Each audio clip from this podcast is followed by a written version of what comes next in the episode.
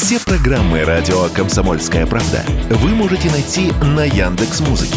Ищите раздел вашей любимой передачи и подписывайтесь, чтобы не пропустить новый выпуск. «Радио КП» на Яндекс.Музыке. Это удобно, просто и всегда интересно.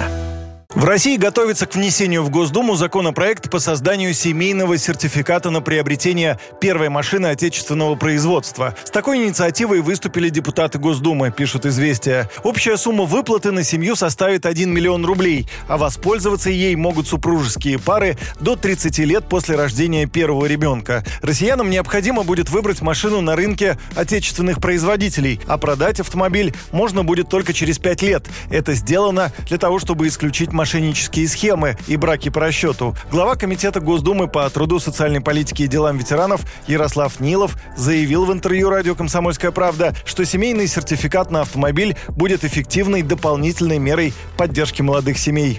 Предлагаем для улучшения демографической ситуации, для поддержки семей, имеющих детей, дать право молодой семье после рождения первого ребенка использовать специальный сертификат для приобретения отечественного автомобиля. Автомобиль действительно для отдельной категории семей – это не роскошь.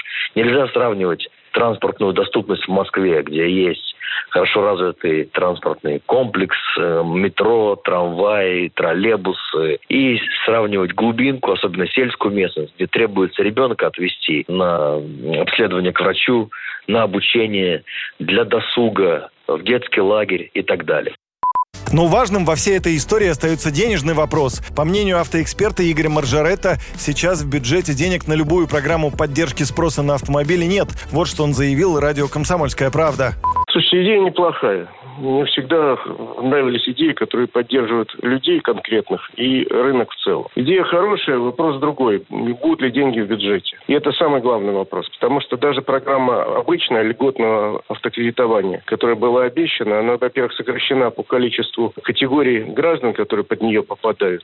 Целый ряд выпал. Во-вторых, и на нее, насколько я слышал, денег осталось совсем немного. И до конца года там осталось там, типа миллиард рублей, которые, в общем, можно истратить очень быстро. Идея очень хорошая, но будет ли на нее финансирование? Сами автопроизводители и представители отрасли заявили о намерении поддержать такую инициативу. Они считают, что это не только стимулирует отечественных производителей увеличивать количество выпускаемых машин, но и способствует развитию российского автопрома. Юрий Кораблёв, радио «Комсомольская правда».